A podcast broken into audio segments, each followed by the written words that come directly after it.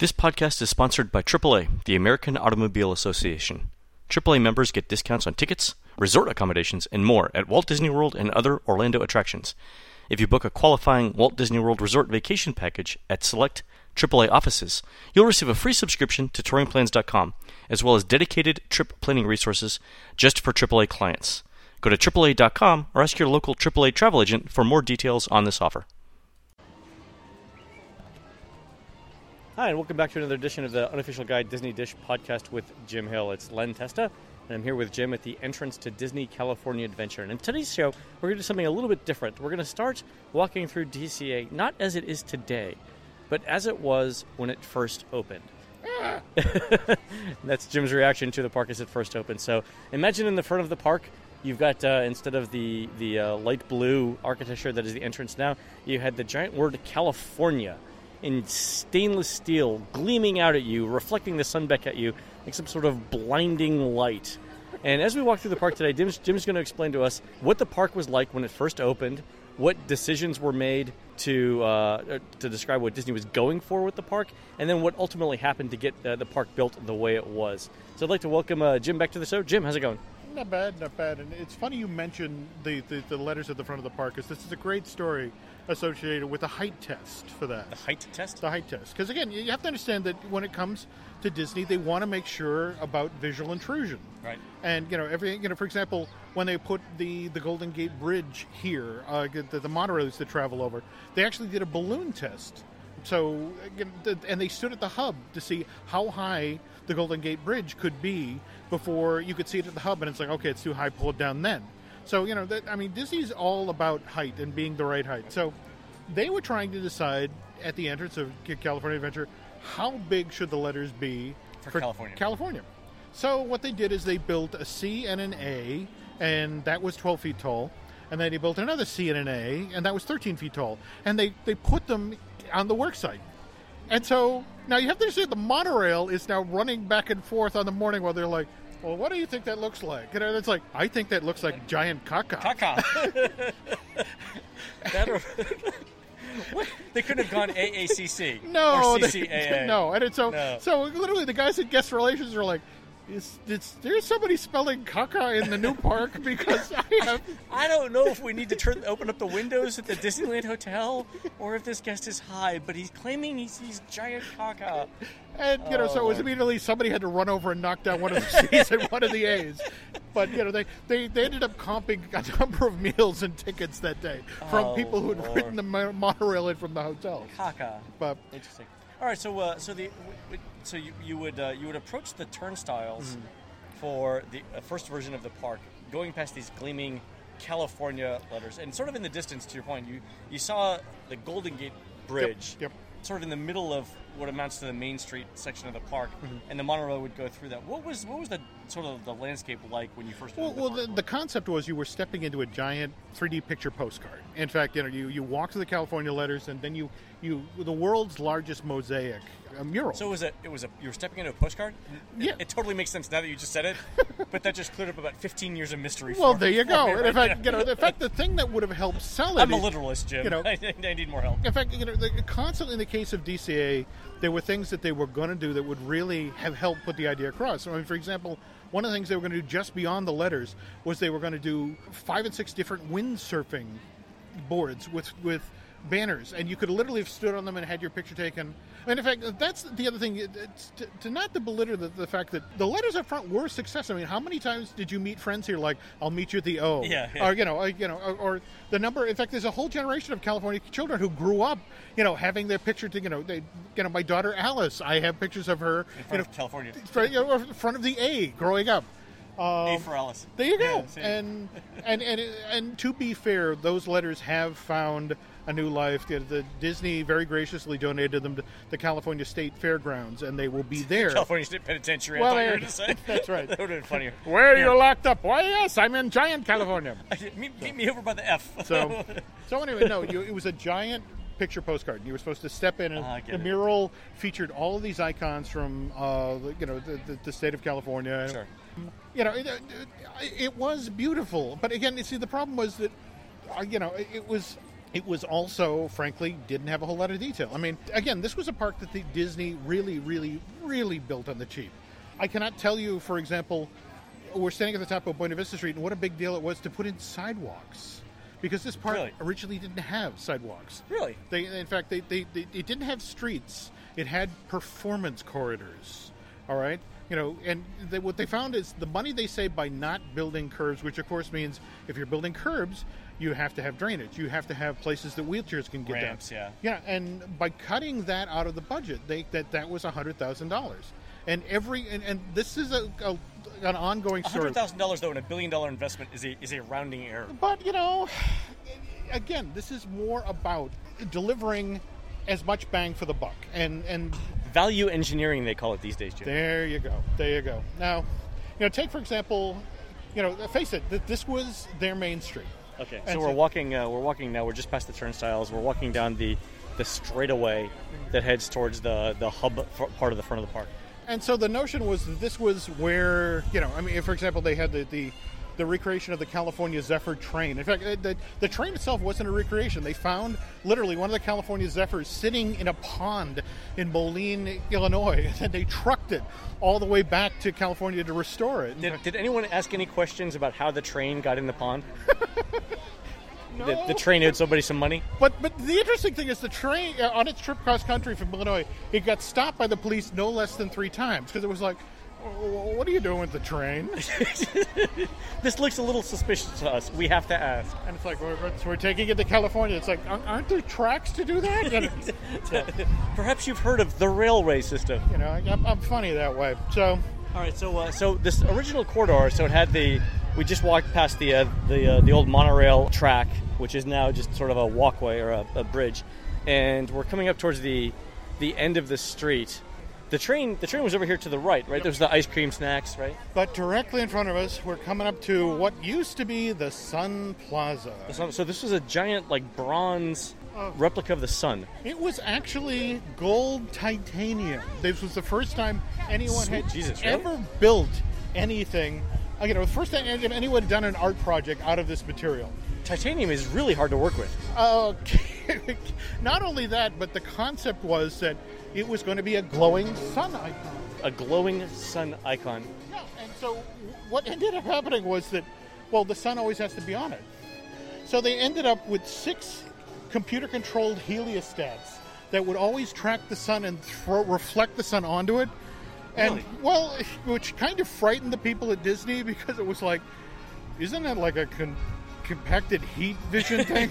It's like it's like swinging a giant uh, giant uh, magnifying glass around. you know, and it's just sort of like, can you promise us that tourists are not going to spontaneously combust?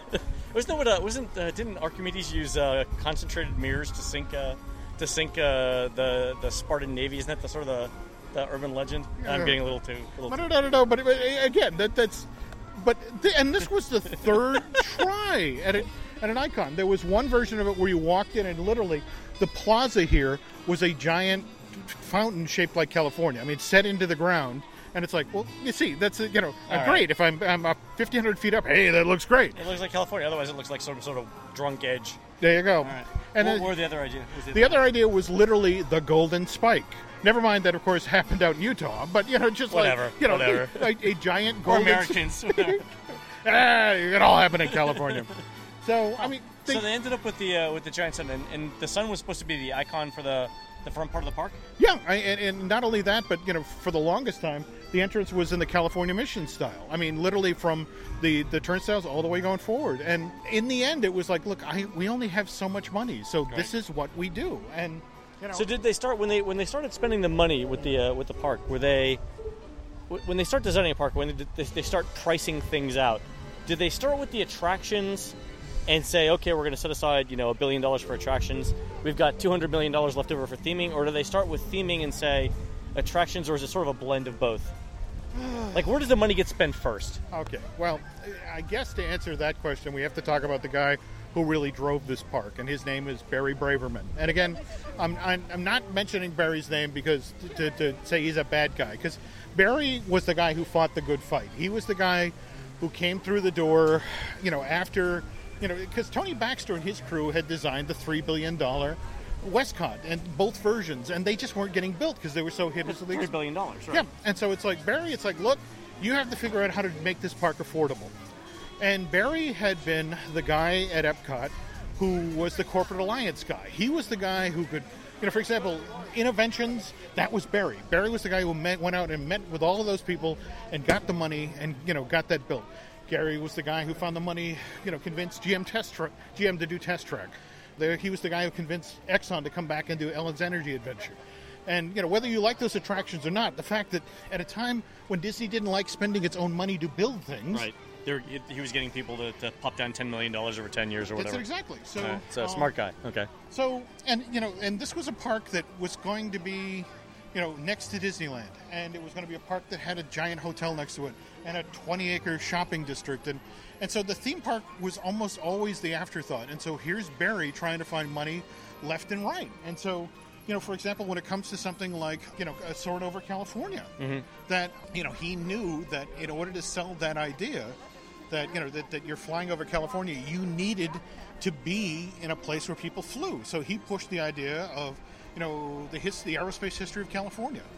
That you know we're gonna you know celebrate that and you know finding the money to do the rock work, finding the money to create Condor Flats. I mean he he beat the bushes. He got he found it.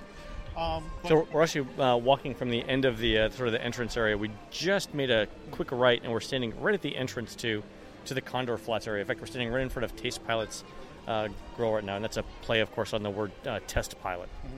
And uh, but you know but that then came at a cost because he decided we had to tell that story and you had to have You had to tell the story of California aviation. Okay.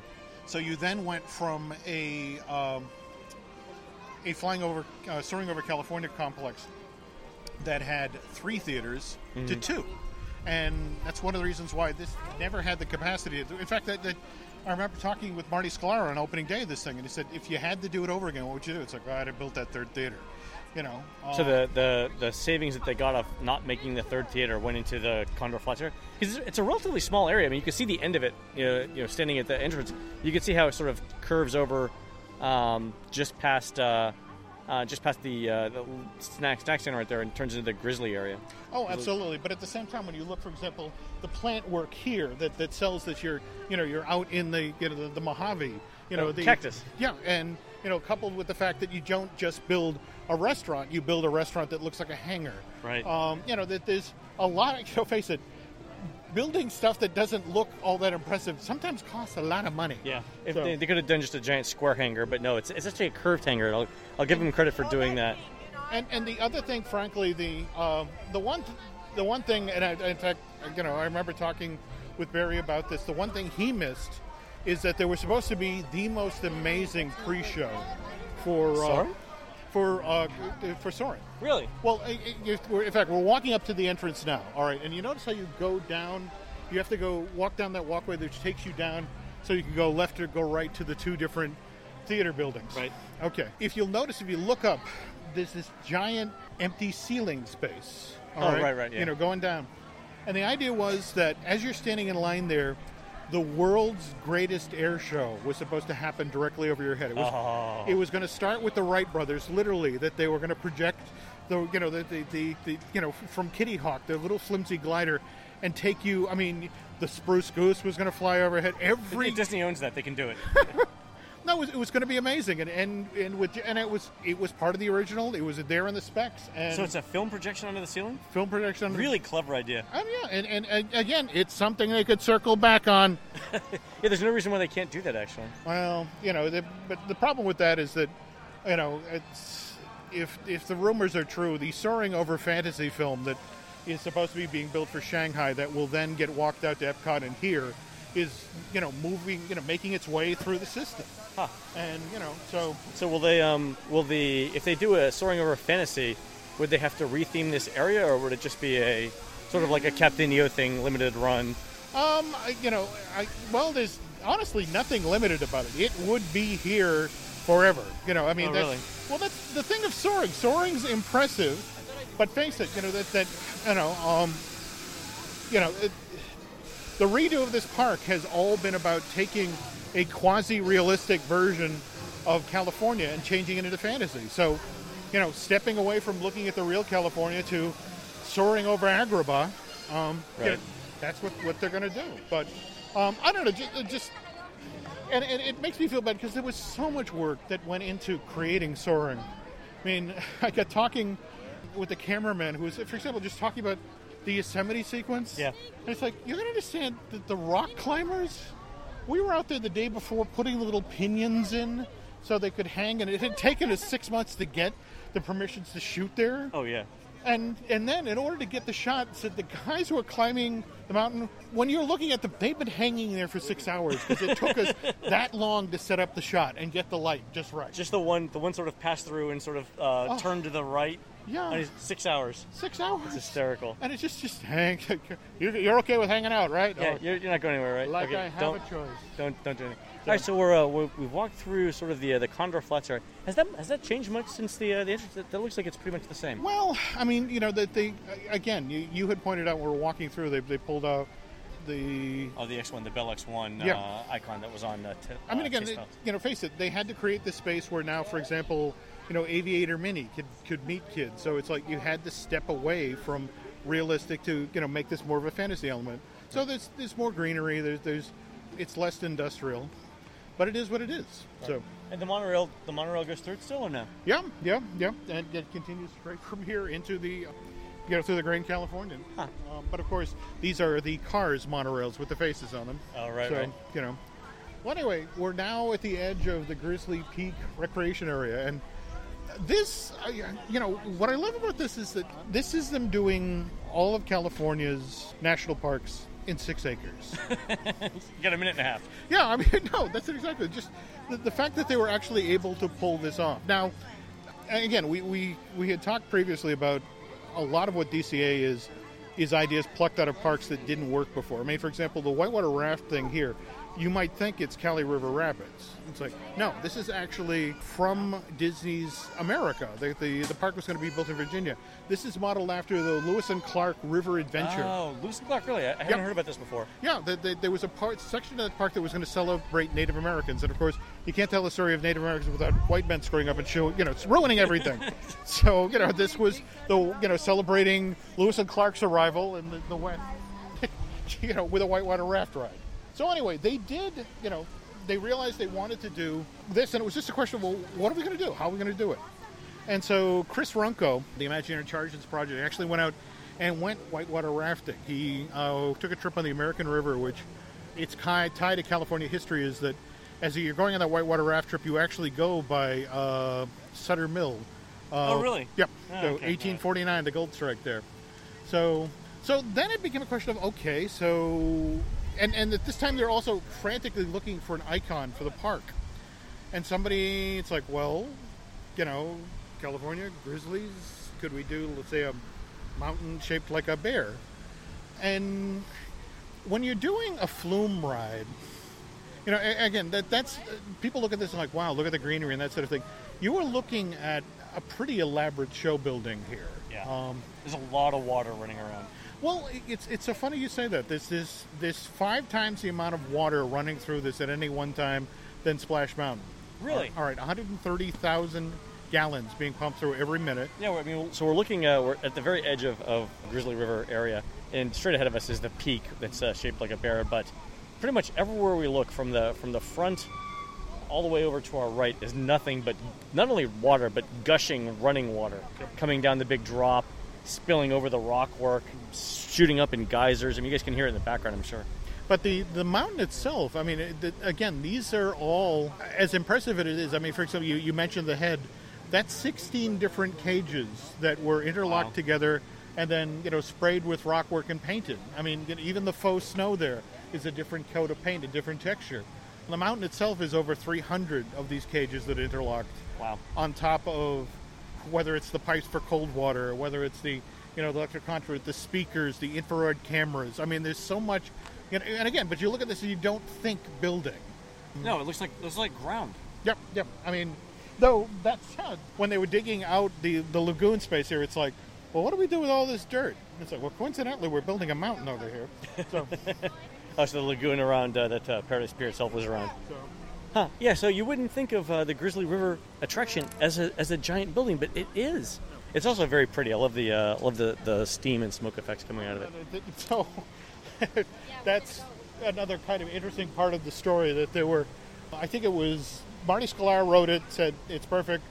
Paul Pressler wrote it, and the then president of Disneyland said it was too wet. Marty came back and said, "All right, we got to tweak it a little bit because nobody's getting wet." So, but Too wet and not wet enough. that's, that's it exactly. It's just you know that that sense of I'm going on a water ride. I want to get a little wet. Yeah. More to the point, they can in fact dial this down. Really? How? Yeah. Well, I, I you know that they're Where? Where in the attraction would they uh, dial it up? Well, that, that, that's the thing. This the um, in fact the outside edge of this. And you can remember again tying in with the whole gold prospecting thing. Um, the idea is that this uh, the Russian River uh, Whitewater Raft Group they found this old abandoned gold mine, Okay. and so they've retrofitted all these buildings. And there's actually the control building here, just at the edge, the sort of tall thing that's next to the 300 foot long load that takes you up to the you know the 85 foot point where you, you begin you know your drop down and travel down to the river. Right. Actually, that that's another kind of funny part of the story. Mark Sumner, the Imagineer who was in charge of this. See, there's our control building. Oh, that's a control. Oh, right there. The uh, sort of the mustard colored Yeah. building. Oh yeah, yeah. So we've got a bunch of a uh, bunch of Ravs now that are spinning right past us. All right, so you know, Mark has worked really hard to create this thing that operates smoothly, and you know, and so he comes into work one day and he's walking up to the work site, and he hears this god awful clattering, like something is breaking and being shredded. And he just runs to it, and it's like, what's going on? What's happening? It's like it's all running smoothly, and it's like, oh, those bastards! It's the the Imagineers had created the soundtrack for the.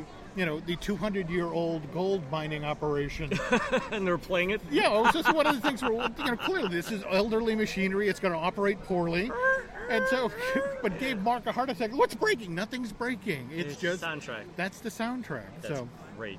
but anyway, I mean, you so you've got, but actually one of my little favorite touches of this is that you've got upwards of 150,000, uh, 130 gallons of water going through this every minute.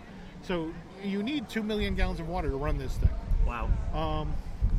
So where do you store it? I mean, particularly, you know, face it. At the end of the night, you have to take all the water out of this thing, and walk the track to make sure that you know people have dropped hats, watches. they whatever. drain the water from this thing every night? They drain the water from. They drain the water from this every night.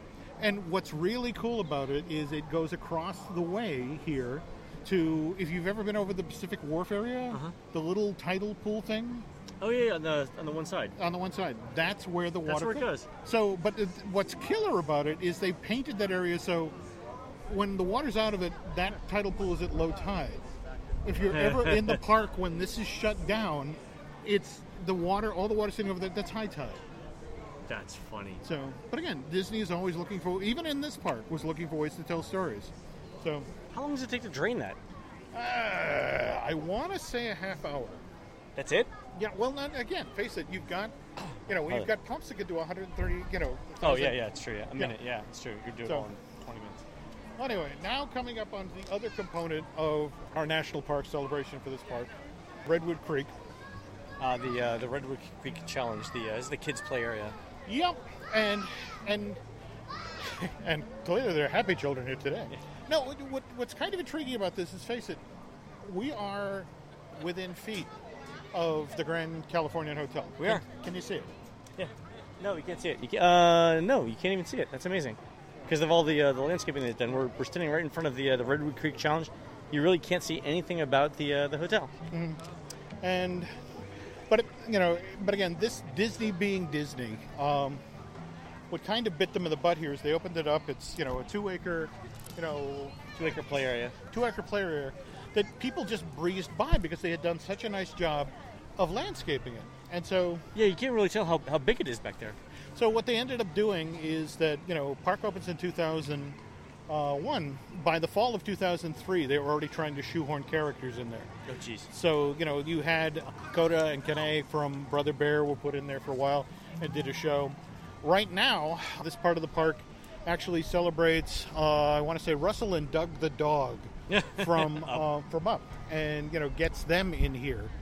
Uh, but again, this is this is what trying to fix this park was all about. One of the main complaints about it is, well, where are the characters? Where, you know, I, I can go to Disneyland and I can see characters left and right. Where are the characters in this park? Right. You know, and in fact, what's kind of interesting is there is there's been some discussion because again, this is a park that really does need more attractions. And you know, one of the more popular attractions in Disneyland history was Mine Trains Through Nature's Wonderland. And you know, face it, when you go on Grizzly River Rapids, and you know, the name says, "I am going to see bears." And, and you know, you see a giant rock bear. In fact, that's that's the other thing I think that that the one thing that that ride actually does well. In fact, if you end up on the the load hill going up and you're facing, you know, you're you're in the the bottommost position in the raft. Right. There's this really cool thing that happens that if, if you know if, if you get the seat, watch out for it. Basically, as you check up the hill, you get to see the Santa Anas, the mountains that are just beyond Disneyland, rise up in the background No, neat.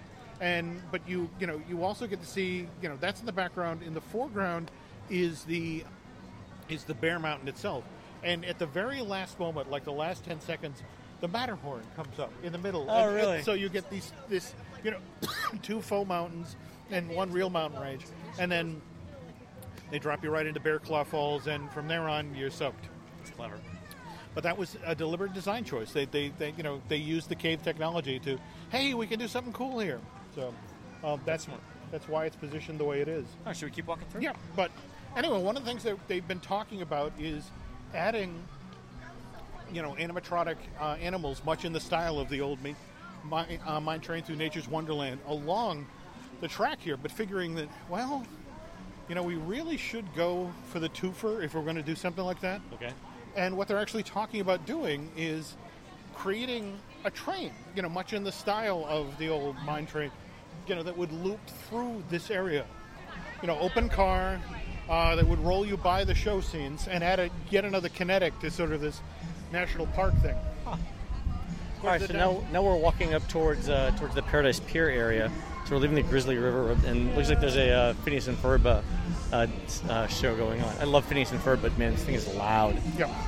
And actually, another little fun note here is that we're walking up the. This was going to be their area celebrating San Francisco. We were going to fill all of these shop spaces with artisans.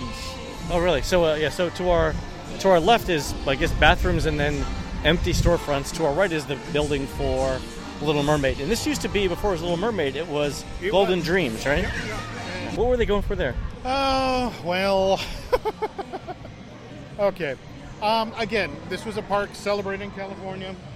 And so you had to have you know something that talked about California history. And they, the idea was this 22 minute long film that um, that 500 years of California history. And you know, you ended up with Whoopi Goldberg as Calafia, the, the, the spirit of California. And Cala- Calafia. Calafia, Calafia. the spirit of California. Yes. Evidently, Disney found a, a book that had been written about, you know, the mythical island of California, and this was the queen who ruled it. And Disney just grabbed that idea and ran with it, and just, you know, Okay. built the show.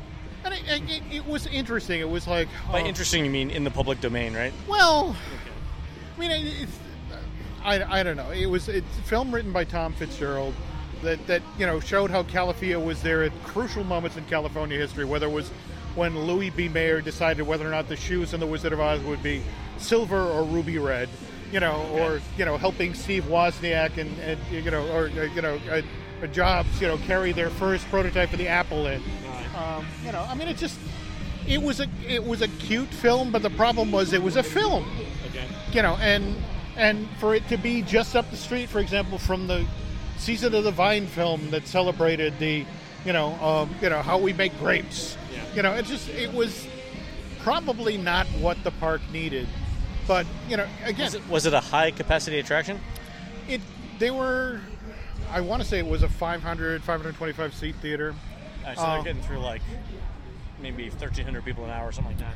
But but this was the thing. This was a park that was built to supposedly do seven million people per year, and they never saw that. I mean, in fact, there were days, you know, in, in 2001 when this thing was open, when they barely saw 4,500 guests a day. Wow. Yeah, standing here, that that's we're, we're looking out at um, Again, I want to make sure I get this right because they keep calling it the boardwalk. Paradise Pier. Paradise Pier.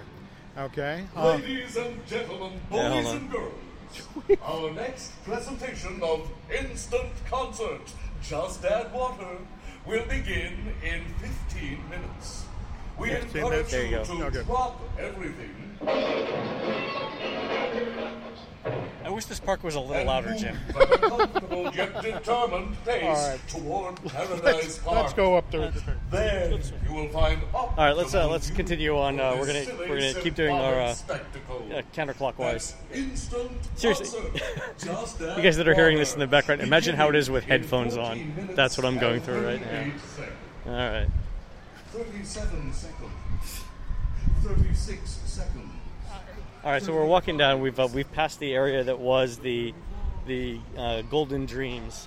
You know, they could have used the uh, the uh, American Adventure soundtrack too. They, instead of uh, America, spread your golden wings, California, Well, it, it, it's share your golden That's actually the one thing that survived from this attraction. The uh, "Just One Dream," uh, the song that that ended the um, ended the film. It was actually sung by Heather Headley, the woman who played Nala on Broadway, and it's I, you know it's weird where it will pop up now. It's now this sort of pop anthem about hope and overcoming you know hostility and all that. Um, Really?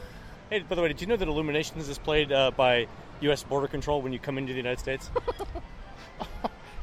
That'd be enough for me to go back. so. All right, so we're walking through now. Uh, we're walking by the uh, the Golden Zephyr. This is um. It's funny. I was in uh, Blackpool in England, and uh, they had a version of this, and the thing's like hundred years old. It's a uh, for those of you that uh, haven't seen it before. It's uh, long metal tubes uh, attached uh, by chains to a really really tall central axis, and the axis spins, and the the metal tubes that people are sitting in kind of like splay out and go up. And it's the idea is that you're sort of like astro orbiters, but but on chains instead of rods. But do you notice what's interesting about this attraction? Uh, no one's on it right now. It's the middle of the day. There we go. uh, they- they- Oh, because the wind is blowing. that's right. And in fact, that's that's been the operational issue with this attraction since day one. That you know you get the lightest possible breeze, and this can't operate. Yeah, so it's. I mean, uh, you can feel the breeze. It's got to be a few miles an hour, but it's. I would hardly call it a gale or even a gust. No, no, not at all, not at all. But again, this is what they found out the hard way with a lot of stuff that had been designed for this park. Actually, we're coming up on Corn Dog Palace, which was Corn Dog Palace. you know, I, I, in fact, one of the things I, I, again, to give you some idea of go- how silly Disney gets at some point, they had the original sign. Sadly, it's been since repainted, but for Corn Dog Palace, it was the king of corn dogs holding up a corn dog. Yes, I remember. Okay, but the first version, you know, literally as the park opened, was the corn dog king holding up a corn dog that had a bite out of it, and Disney suddenly had people in guest relations like that's cannibalism. it's the corn dog. because the Oh, corn dog Lord. king had taken a bite It's out like of a a corn cow dog. eating a hamburger, right? Well, there you go, and it was like so. Literally, some poor sign painter had to go up and paint a whole corn dog there, you know, just to make it so.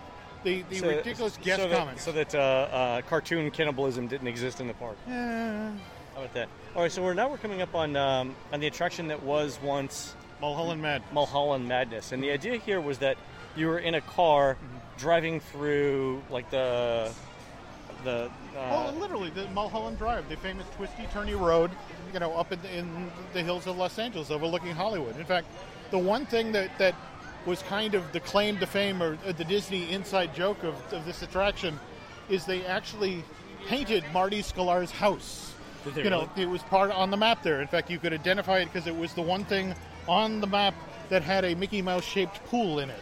So, oh, funny. but again, it, I mean, this the, the complaint there was that it always didn't have enough theming. And in fact, you know, So it's a, it's an for those of us for those, those of you listeners who haven't been here yet, it's an exposed steel beam coaster, reminiscent very much of well, kind of a uh, wild mouse, isn't it? It's a wild mouse, right? So it's um, it's Primeval Whirl at the Animal Kingdom, Mm-hmm. There we go. but painted blue with slightly different uh, ride vehicles. Yeah, I mean, uh, previously the, the the earlier theming here was that you were basically busting through, you know, highway maps, and again, you know, it, it, for basically taking an off-the-shelf attraction. And let's be blunt here, that's what it was. it was. right?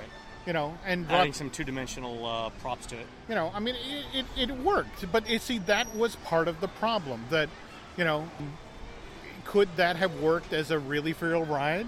Maybe, but this, you know, this was poor Barry Braverman trying to figure out how, out of you know the 1.4 billion dollars that have been set aside to build this resort. And remember, we have to build a hotel, we have to build, you know, a parking structure, we have to build downtown Disney.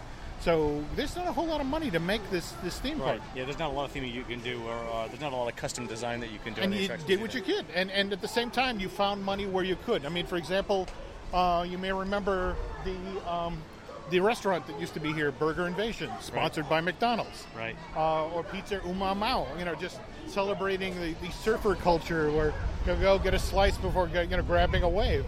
It was all colorful, but cheap looking. Yeah. You know, and So the same thing too with in terms of uh, off-the-shelf uh, attractions. You've got the jumping jellyfish attraction, which uh, is consists of little uh, pa- parachute-like jellyfish that get pulled up. I would say about uh, 30 feet, and then slowly drop back down. It's a kids' ride, but again, it's, it's off the shelf. But You see, see this. in- and that's that was the reason that got dropped in there. One of the things they realized immediately there was so little here for small children, they had to do something.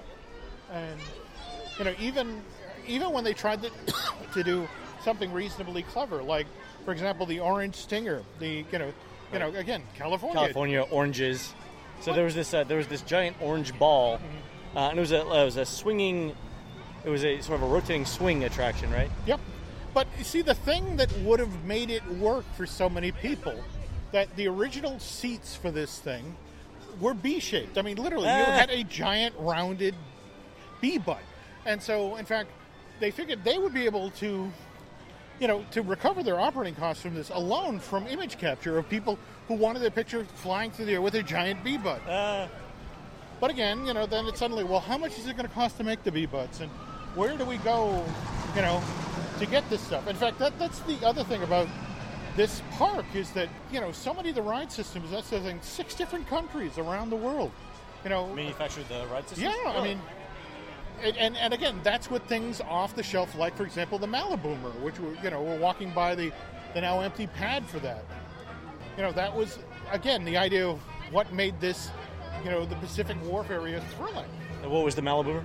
Well, it, it was it was literally you've seen it in every other theme park on the planet. You you get in and it rockets you 150 or excuse me 180 feet in the air. It's the tallest structure in the park.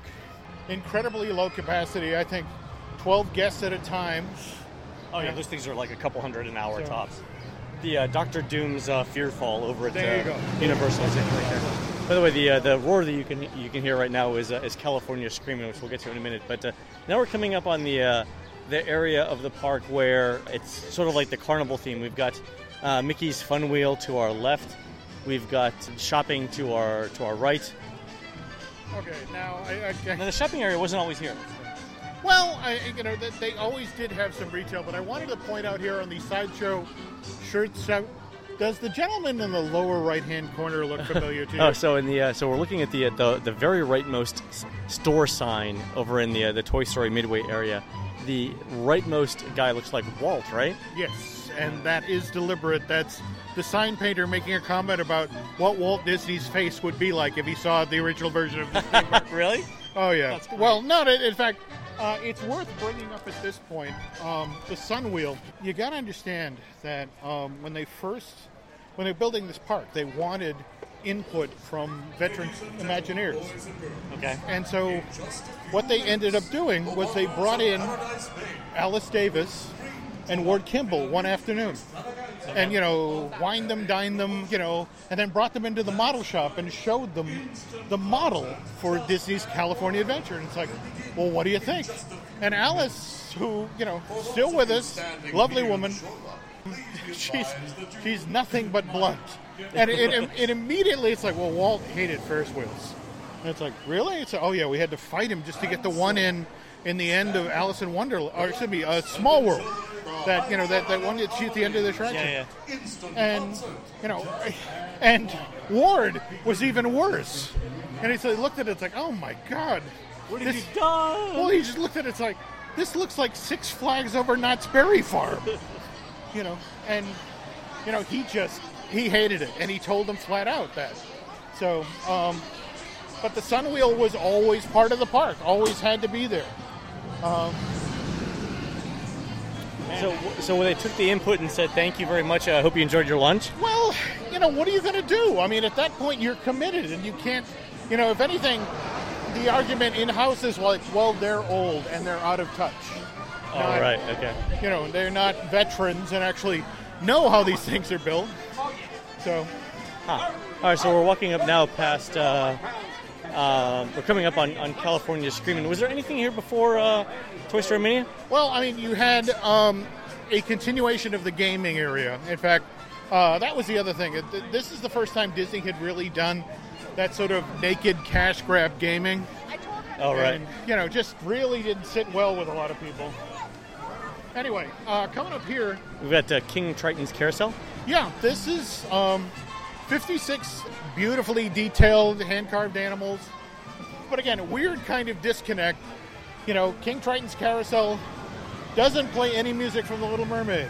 Really? It's all Beach Boys music. Uh, that's a little unusual. It is a little unusual. It's between California Screaming and Toy Story Mania, so thematically it doesn't really. There's no eh. continuity there. What are you gonna do? What are you gonna do? Huh. Uh, meanwhile, the California Screaming I, I, and 6,000 foot long uh, roller coaster modeled after classic Woody coasters. Yep. There isn't any wood at all. This is all oh, yeah. all steel. Um, and in fact, every decision on this project was made, you know, about let's make sure this lasts as long as possible. For example, the, the, the lights for this yeah. are all LED. Really? Every single one. Even from back in the day. Wow. Yeah. So, uh, you know, the, the idea was that it had a 23 year shelf life.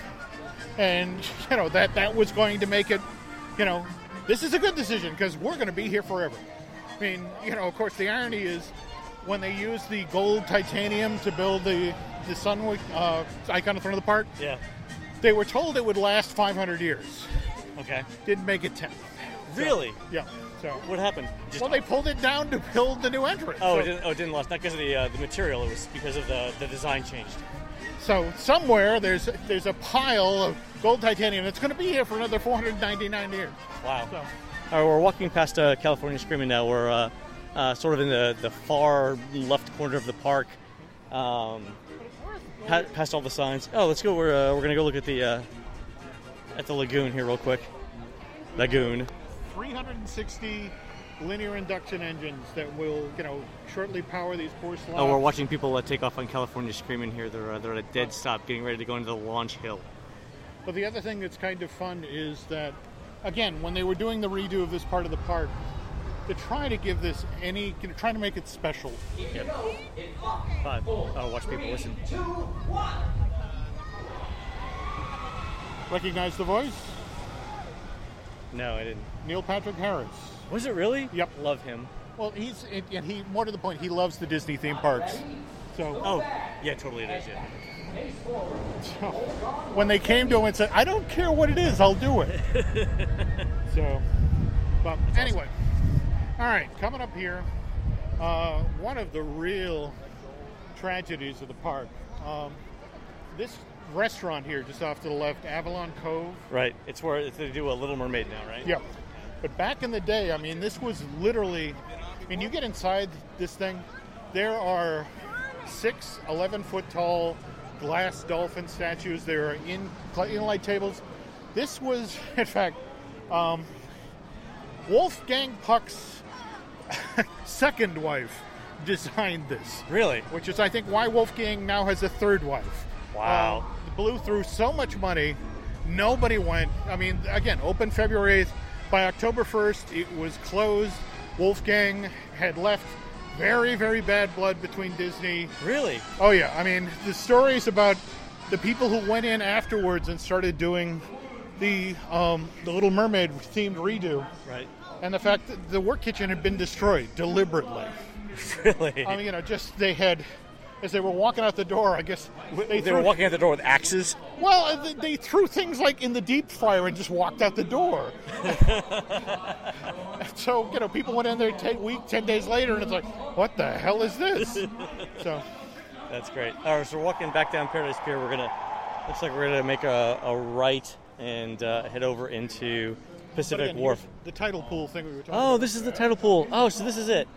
So this will go up. Oh, you can even see the uh, you can see the high water marks on the piers. That's it exactly. Oh, that's clever. Huh. How about that? So we're walking down now. We're walking back down the pier towards uh, the old um, Golden State uh, building. We've got Paradise Pier on our right. Jim is motioning me towards a large obelisk type icon. Well, actually, we're headed up toward the Golden uh, Vinery. Golden. Oh, we're going to. Jewel- Oh, we're going to skip uh, um, Pacific Wharf. We're going to go to the winery. Fair enough. I could use a drink. Okay. Uh, and again, another one of these these things where this was supposed to be what set this park apart from Disneyland. You were going to have superb dining, and so you know the Robert Mondavi uh, Wine Company came in. They were they weren't a sponsor, you know, just a sponsor. They thought of themselves as a partner on DCA, and they built this elaborate. Uh, the Trattoria restaurant. It's pretty nice, actually. And again, outdoor dining. again, same thing. Within by October of this year, uh, you know, uh, 2001, they had backed away. Now, to be fair, oh, you you know, let, let's let's think about what September. Oh yeah, September 2001 2001 was not good. Yeah, so you know, it went from a troubled theme park to a theme park that nobody was in, Right. and it's like I need to get away Well, from this. yeah, I mean after after 9/11, uh, you know the the travel had pretty much stopped in the United States for at Yeah. least a couple months. And so it's like, all right, I'm out. I don't want to do this anymore. And they're gone. And, you know, Disney had to take it over and figure out how to make it work. And in fact, that's what's kind of interesting is this is one of the few places on the planet, except for, of course, going up to wine country where you can get Lasseter wines. Really? Yep, John La you know, in fact, it's worth it just to look, you know, to ask for a bottle and look at the label because it's, you know, it's very, very low key, except when you notice that it's got the B from the very first animated, computer animated film that John did, the, you know, Andre and Wally B. So, All right, so we're walking. So we've got the uh, we've got the Trattoria on our left. We're walking towards um, uh, Bugs Land is coming up on our right. this was actually Bugs Land. one of the very first things that was added to this park with the hope of, you know, making it more kid friendly. Um, Oh, so Bugs Land wasn't there originally. no, no, not at all. What uh, what made them desi- decide to uh, to add it? Well, the fact that you know parents were leaving within three hours, um, and in fact, you know what's amazing about this is that it's only an acre and a third, you know, in size, Really, and you know, but they managed to cram six different attractions in there. six different small attractions. It's very small attractions, um, but um, but yeah, it just I don't know. I, they were in so much trouble at that point; they had to do something. So So, uh, so we're, we're entering a Bugs Land right now. So they've got, in terms of attractions, Jim, they've got. Um, it's tough to be a bug, which is a direct copy from um, Animal Kingdom, right?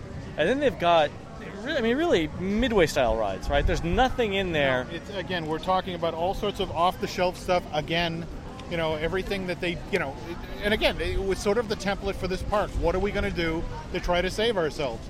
And it's like, let's go to IAAPA, let's go to the Attractions Expo, Exactly. and pick some stuff off the floor and see what we can retheme. So, um, but you know, and I don't know. It, it's just it's so strange because, um, you know, it, wa- it was such an afterthought because you think about you had. It's tough to be a bug Right.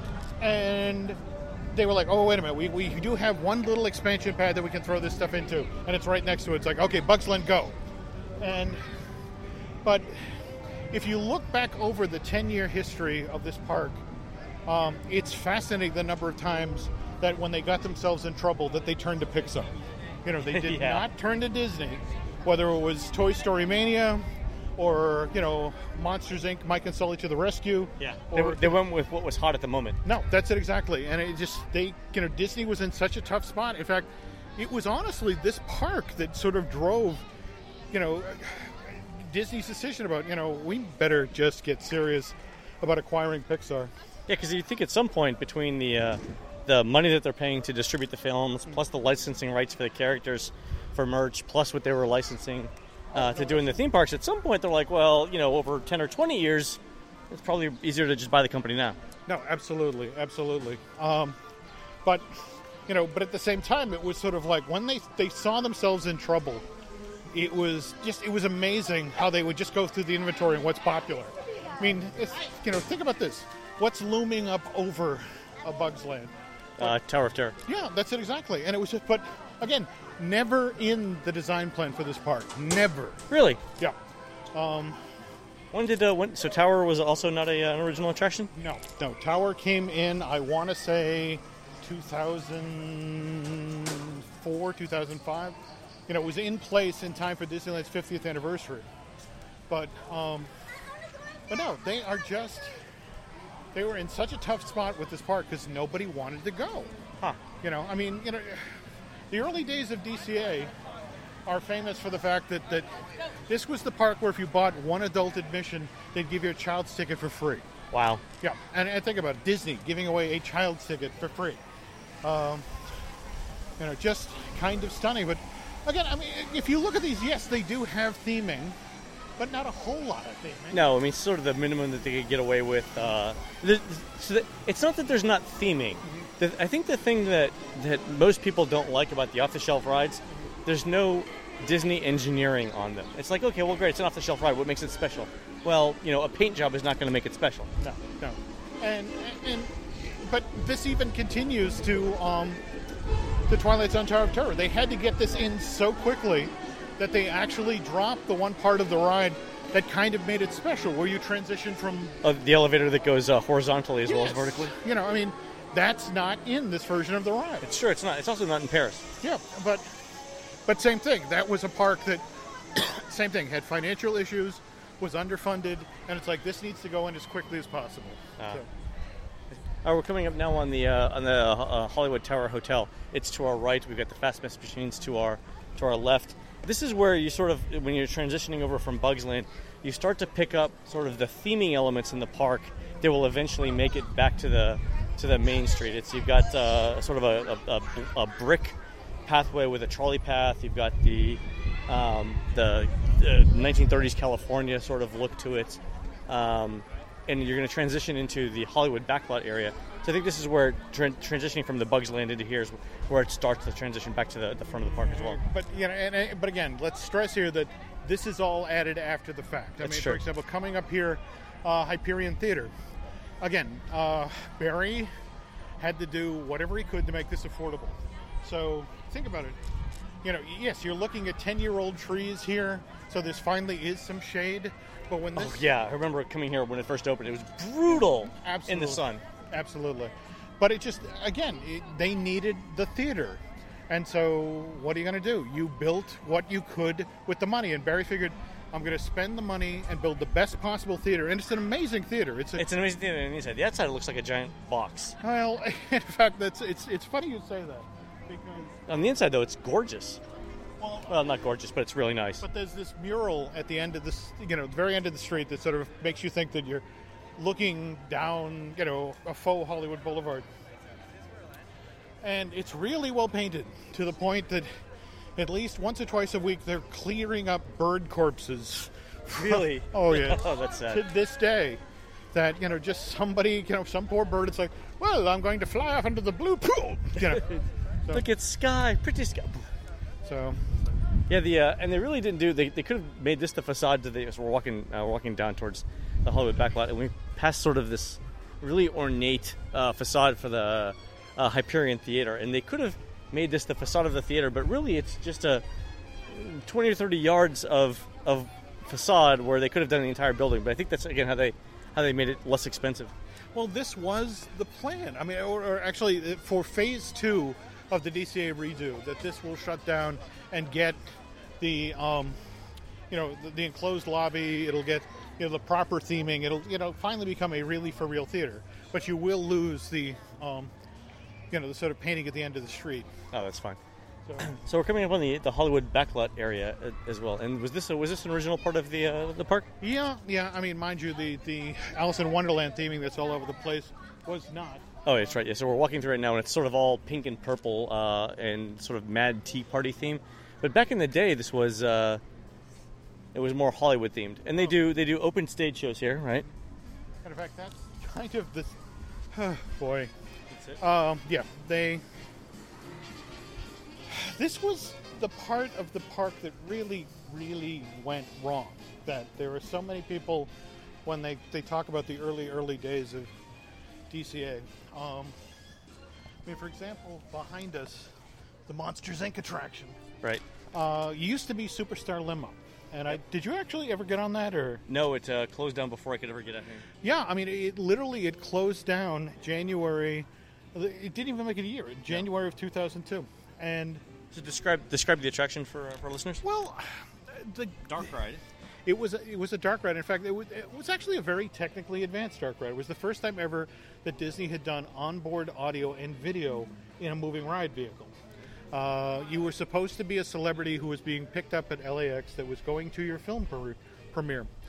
And uh, just to sort of step back, when the attraction was originally designed, in fact, uh, across the way here, the the uh, where we see most of the Alice in Wonderland thing, that was where the ride was originally going to be positioned. Okay. And in fact, the gimmick of the ride was that the outside of the building was the theme building from LAX. That literally, so you, that you know, I'm at the airport. I'm being, where's my driver? And it was going to be an indoor roller coaster because you were going to be chased by the paparazzi.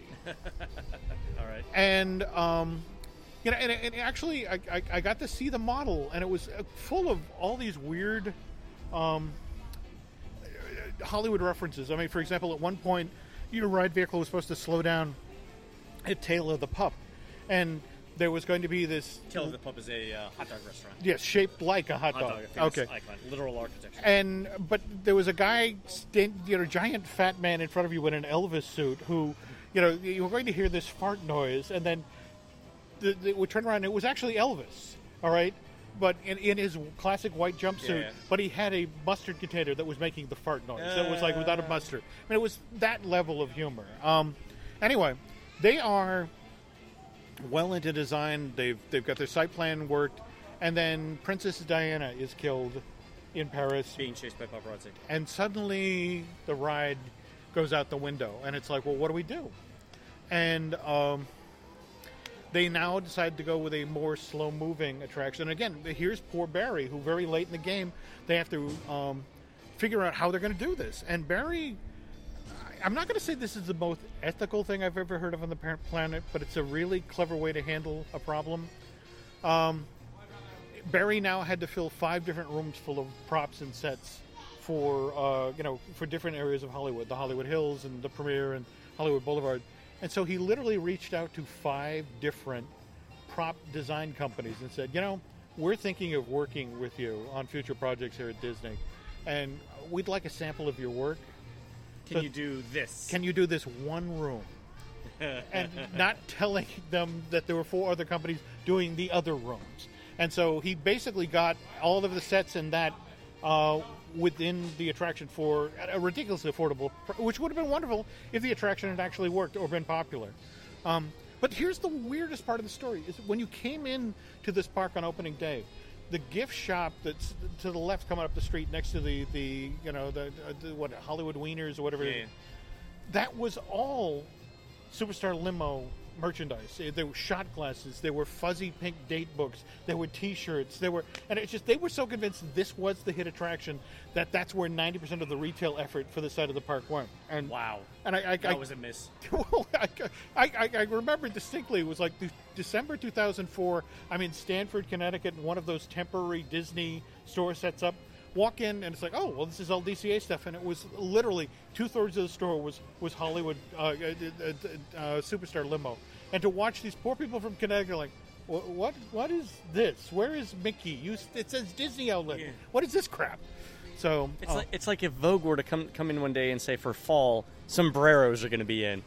It's the kind of it's the kind of look you're going to get. So, but no, it just it's, it's there was so much of this that was a misfire. I mean, for example, over there, the um, what they ended up building in the spot for um, uh, you know for this park, uh, the the Hollywood and Dine, where it was uh, it, was a wonderful quick serve restaurant that recreated four great Hollywood restaurants. You had the, the Beachcomber, you had Trader Vic's, you know, and, and, and all the little dining areas were actual Hollywood history. Oh, neat. But again, um, closed, you know, in that post 9 11 period where Well, with a, well, with uh, with Superstar Limo not being a hit attraction, is anyone coming over here in 2001? Is anyone coming over here to this side of the park for anything? Well, no, and in fact, that that was the other thing that, that in fact, Really, this is still kind of a backwater.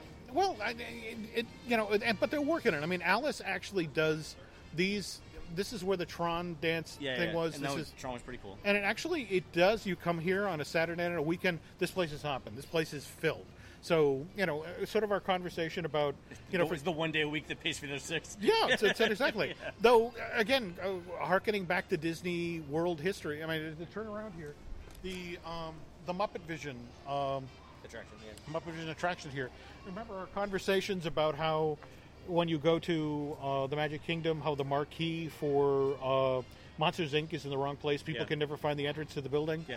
Same thing here. It- It's, one, one of these things where you, you literally have to walk into Hollywood, uh, you know, Hollywood Pictures backlot, and then as you're walking up the street, turn around and torque your head. Yeah, it's, it's like a 270 degree turn to get into monster. I just ended up asking somebody, "Where's the entrance again?" Yeah, and it just and, and you know the, the irony, of course, is that you know here Disney's paid all this money for the Muppets, and um, you know trying you know I, I guess that that is on the to do list. It's the notion of a a new film, uh, but again, that's the, the Muppet purists are. Again, this is the very last thing Jim Henson worked on, so I don't know. if You know, there's going to be a real pushback about removing Yeah. that, and more to the point, just repositioning the entrance in the the arc, uh, you know, the marquee. So Yeah, the uh, the entrance there is really really difficult to see.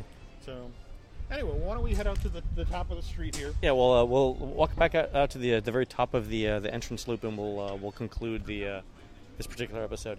But, but again, it's just this was this was the area that like look, I don't know how we went this far wrong, but we went wrong. Yeah, You know, and poor through a series of good intentions. Good yeah, and that's the thing. Poor poor Barry took all the heat for this going south, and it it just Really? was not fair because again, this was the guy. It's like here's your bright shiny dime, make a theme park. Yeah. you know, and he did what he could with you know, um, and whether it was recycling, you know, attractions for uh, the studio, like you know the um, the drawn animation thing here, Right. uh, with Mushu. Again, a lift directly from from MGM. Um, and then there, then there are the deci- decisions that you just think, wow, if they'd just gone the other way. I mean, for example, right here, where the um, the Disney Theater, where the Disney Junior show was presented, that was the soap opera bistro. Soap soap opera bistro. Ooh, it's windy. You know, only lasted Well, hold on, some California winds here, Jim. okay, uh, only lasted I want to say a year and a half. What was the what was the idea behind it? It, it literally, what they did is they went to ABC, and they got access to sets at uh, the the best ABC subs. For example, you could eat in the nurses' station at General Hospital, or you could go to Luke's place. You know, the, the bar that the Luke and Laura character hung out in, uh, the Chandler Mansion from uh, All My Children. Um, you know, just it was an amazing environment. But the argument was that look, if you wanted people to actually go to this, shouldn't it have been out in downtown Disney, where people again, it, there's no gate fee there. Right, there's no admission charge. Yeah. Um, and by putting it here, any soap fan that wants to actually eat in this environment had to pay to come into the park, and it just they back in the day they thought they had the next franchise. You know, they were making plans to, to put these in New York and L.A. and everywhere, and just died a dog's death because this is where they did it. Oh, it's a shame. All right, we're leaving uh, the backlot area now. We're back to the entrance where the uh, the Sunwheel uh, used to be, and Jim. Uh, so that's we're, we've come for full circle now on the uh, on the park. So we're uh, we're ending this episode. It's sort of like let's say 2003, 2004. We're in the post 9/11 era. Disney knows that uh, DCA hasn't been sort of the the success that they thought it would be. What are they thinking of at this point? Well, there's group suicide, but it's, you know, but can you get that much Kool Aid? Um, no, it's it's about do we go with quick fixes or do we, you know, we roll the dice again and go, and that'll have to be the story for our next podcast. Great. Well, uh, on the next episode, then we'll go over the uh, the resurrection of uh, of DCA. For Jim Hill, this is uh, Len Testa. Thanks very much for listening to this episode of the Unofficial Guide Disney Dish podcast. Please, please, please uh, go to iTunes and uh, rate us on the show and also tell us uh, more about what you would like to hear next. Again, for Jim Hill, this is Len Testa. Thanks very much, and we'll see you on the next show.